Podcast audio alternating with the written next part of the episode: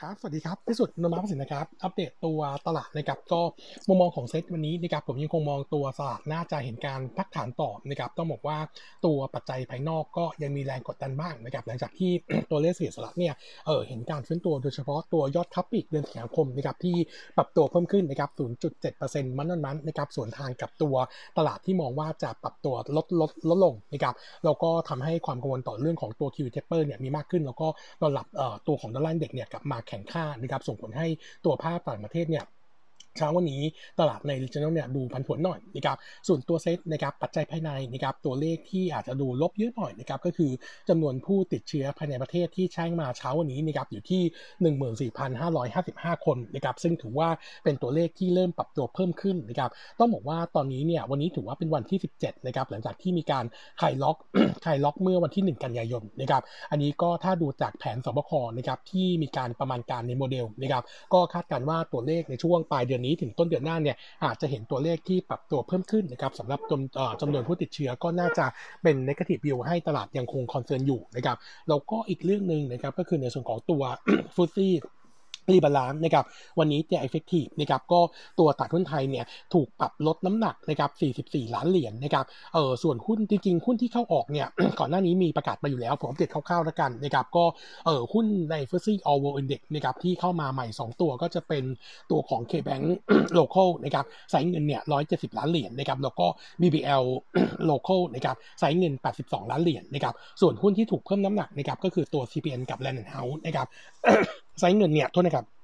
ไซส์เงินเนี่ย13ถึง15 ล้านเหรียญนะครับต่อตัวนะครับส่วนตัวของหุ้นที่ถูกคัดออกนะครับเออก็จะมีตัว KBank f o r e i g n กับตัว KBank NVDR แล้วก็ BBL f o r e i g n กับ BBL NVDR จริงๆ แล้ว ตัวไซส์เงินเนี่ยค่อนข้างจะ offset กับตัว local ที่เข้านะครับส่วนตัวของหุ้นที่ถูกปรับลดน้ำหนักนะครับก็จะมีตัวปตทนะครับปูนใหญ่นะครับเอ่อ CPALL AOT SCB Advance นะครับไซส์เงินต่อบริษัทเนี่ยตกประมาณ 3-7 ล้านเหรียญนะครับงั้นวันนี้ตัวของเซตก็น่าจะผันผวนหน่อยนะครับงั้นเราคิดว่าโอกาสย่อตัวลงเป็นไปได้นะครับเออแนวรับของเซตนะครับผมให้ไว้เออวันนี้นะครับ1611เป็นจุดปิด gap นะครับแล้วก็สัปดาห์หน้าคือเนื่องจากว่าผมยังคงมองเหมือนเดิมก็คือตัวเซตในรอบนี้นะครับอยู่ใน period ที่ 4 ในแล้วก็อยู่ในสัปดาห์ที่2นะครับปกติ1 period ใช้เวลาเนี่ยประมาณ 11 สัปดาห์นะครับงั้นต่อช่วงแรกๆของ period เนี่ย3-5สัปดาห์เนี่ยเซตน่าจะพักฐาน ซึ่งตอนนี้พักฐานมาแล้ว2 week นะครับอาจจะมีต่อเนื่องสัปดาห์หน้าอีกสักหนึ่งสัปดาห์นะครับก็เลยให้แนวรับสัปดาห์หน้าที่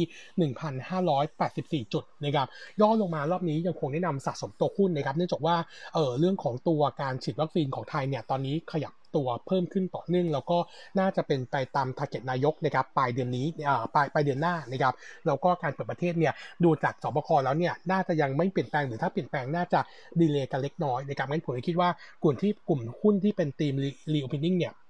น่าเห็นการฟื้นตัวได้ต่อเนื่องงั้นรอบนี้ยังน่าซื้ออยู่นะครับที่น่าสนใจก็คือหุ้นในกลุ่มนิคมอุตสาหกรรมนะครับเนื่องจากว่าปีกว่าที่ผ่านมาเนี่ยแรงกดดันค่อนข้างเยอะนะครับเพราะว่าตัวนักลงทุนไม่สามารถที่จะเข้ามาดูที่ได้นะครับเออถึงตอนนี้นะครับถ้าเราดูในส่วนของตัวแผนการเปิดประเทศนะครับ1ตุลาคมเนี่ยพื้นที่ 4 จังหวัดที่จะมีการเปิดหนึ่งในนั้นเนี่ยมีตัวของชนบุรีอยู่ด้วยนะครับงั้นเราคิดว่าโอกาสที่นักท่องเที่ยวจากเอ่อตัวนักลงทุนนะครับจะเข้ามาดู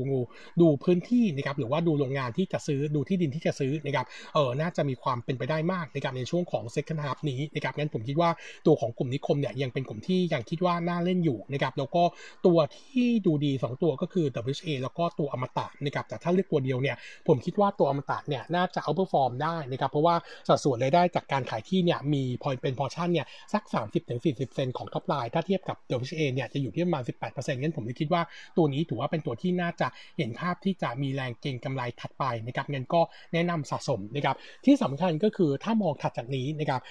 ช่วงของวันที่ 15 ตุลาคมนะครับในโปรแกรมเนี่ยจะมีอีก 22 จังหวัดที่จะมีการเปิดนัดเปิดรับนักท่องเที่ยวนะครับซึ่งจะมีทั้งตัวอยุธยานะครับระยองนะครับจันทร์แล้วก็ตราด ซึ่งมีพื้นที่นิคมอยู่นะครับงั้นผมคิดว่ากลุ่มนี้ดูดีจริงๆนะครับก็แนะนำสะสมนะครับส่วนตัวหุ้นนะครับวันนี้ขออัปเดตตัว SMT นะครับเมื่อวานนี้มิ팅นะครับมุมมองของร้านมองเป็นนิวโตรนะครับตัวบริหารยังคงเอ่อค่อนข้างมั่นใจนะครับในส่วนของการบริหารวัตถุดิบที่ยังคงทำได้ดีต่อเนื่องถึงแม้ว่าตัวของวัตถุดิบประเภท IC หรือว่า PCBA เนี่ยอาจจะมีแหลกไทม์บ้างนะครับประมาณ 2-3 เดือน แต่ว่าอันนี้ยังไม่มีผลกับการผลิตนะครับแล้วก็ ตัวของเป้าหมายยอดขาย second half เนี่ยยังคงมองไว้ที่ 1,437 ล้าน โต 40%เยือนเยียแล้วก็โต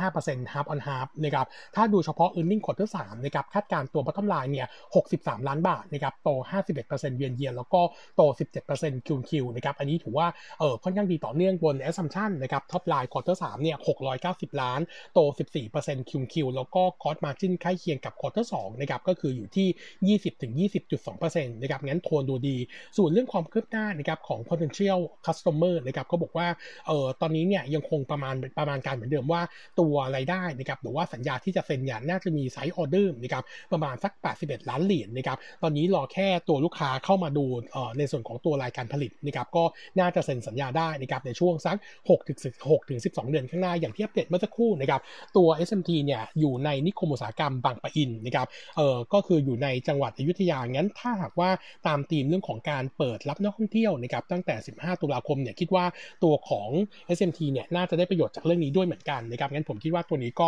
เป็นตัวที่ราคาหุ้นยัง laggard อยู่ด้วยนะครับก็แนะนำ buy fair price ที่7.9 บาทนะครับอีกตัวหนึ่งนะครับก็คือตัวของแสนสิรินะครับเมื่อวานนี้ตัวราคาค่อนข้าง outperform นะครับเอ่อบวกบวกขึ้นมาเนี่ยประมาณ6%นะครับเราลองเช็คตัวเลขดูว่ามีอะไรที่เปลี่ยนแปลงมากไหมนะครับก็มีอยู่ 4 เรื่องนะครับเรื่องแรกเลยก็คือเอ่อแสนสิริก่อนหน้านี้เมื่อเดือนที่แล้วเนี่ยออกหุ้นกู้ไป 6,000ล้านนะครับแล้วก็เมื่อวานนี้ออกไปอีก 500 ล้านรวมเป็น 6,500นะครับถ้าเทียบกับบอลที่จะครบกำหนดใน second half นี้เนี่ยจะอยู่ที่ประมาณ 8,200 ล้านงั้น ก็เลยทำให้ความเอ่อความกังวลเนี่ยดูน้อยไปนะครับอันนี้ถือว่าสวนทางกับตัวตัว sector นะครับซึ่งหลาย ๆ ตัวตอนนี้มีเรื่องปัญหาเรื่องสภาพคล่องอยู่นะครับเรื่องที่2นะครับก็คือ แผนการเปิดโครงการใหม่ของแสนสิรินะครับ second half นี้เนี่ยมีแผนจะเปิด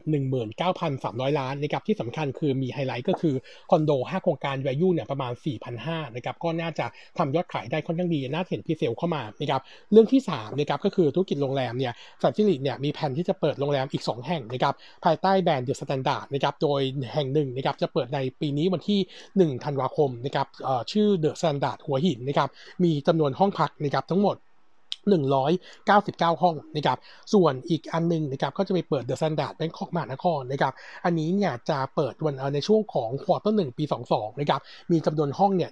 155 ห้องนะครับเอ่อรวมกับเอ่อโรงแรมเดิมนะครับที่มีอยู่แล้วในอังกฤษนะครับสหรัฐแล้วก็ตัวของมาดิฟนะครับอีก 7 แห่งนะครับเราก็คาดว่าตัวปีนี้เนี่ยยังไงคงยังยังรันลอสอยู่นะครับก็ประมาณสักร้อยล้านนะครับปีหน้าเนี่ยสถานการณ์โดยรวมน่าจะดีขึ้นนะครับก็น่าจะช่วยทำให้ลอสเนี่ยน้อยลงนะครับและเรื่องที่4นะครับก็คือเรื่องของตัว XPG ซึ่งสิริถือหุ้นอยู่ 14%นะครับมีแผนทำ ICO ตัวแรกนะครับก็คือตัวสิริฮับโทเค็นนะครับเวอายุเนี่ย 2,400 ล้านนะครับกำหนดจองวันที่ 11เอ่อ21 กันยาจนถึง 4 ตุลาคมนะครับซึ่งเออเราคิดว่าถ้าความการขายเนี่ยสักเซสนะครับน่าจะเห็นในส่วนของตัว ICO ตัวอื่นตามมานะครับงั้นมุมมองของสารสิริเนี่ยก็เลยดูดีด้วยนะครับเราอาจจะไม่ได้คาดหวังว่าตัวค่าฟรีที่มาจากตัว XPG จะหนุนในส่วนของตัวกำไรของสารสิรินะครับเพียงแต่ว่าการทำโทเค็นครั้งนี้ได้เนี่ยเออมันจะทำให้การเล็ดฟันด้วยวิธีแบบนี้เนี่ยทำได้ง่ายขึ้นนะครับแล้วก็ไม่ต้องมาพึ่งพิงกับเรื่องของการกู้อย่างเดียวนะครับซึ่งอาจจะเห็นทิศทางในส่วนของตัวเออดอกเบี้ยจ่ายที่ปรับตัวลดลงด้วยนะครับงั้นมุมมองของมาก็มองเป็นเพื่อสิบวิวนะครับเพียงแต่ว่าปัจจัยทางฟันโกเนี่ยยังตามช้านะครับก็เรายังคงแนะนำรีดิวในกาแฟพายที่ 95 สตางค์นะครับแต่ถ้ามุมมองเซลล์เนี่ยผมคิดว่าตัวนี้น่าเทรดดิ้งนะครับเนื่องจากว่าทามมิ่งของการทำ ICO เนี่ยก็คือ 21 กันยาถึง 4 ตุลายังมีทามมิ่งอยู่นะครับ งั้นพอสักเซสปุ๊บแล้วตัวโทเค็นเริ่มเทรดเนี่ย ผมคิดว่าตัวราคาหุ้นเนี่ยน่าจะไปต่อ งั้นผมคิดว่าตัวนี้น่าเทรดดิ้งนะครับ ก็เออแนะนำ trading นะครับ ตัว target นะครับ high เดิมจะอยู่ที่ 1.47 นะครับ ผมคิดว่ามีโอกาสที่จะเออขยับตัวขึ้นไปนะครับ เล่นแถวๆประมาณบาท80 ด้วยนะครับ งั้นตัวนี้ก็แนะนำเป็นภาพของการ trading buy นะครับ ส่วน property sector นะครับ ก็ยังคงมองตัวที่เด่นนะครับ ก็ยังคงเป็นศุภาลัยกับตัว AP นะครับ fundamental เนี่ยถือว่าค่อนข้างที่จะ strong กว่านะครับ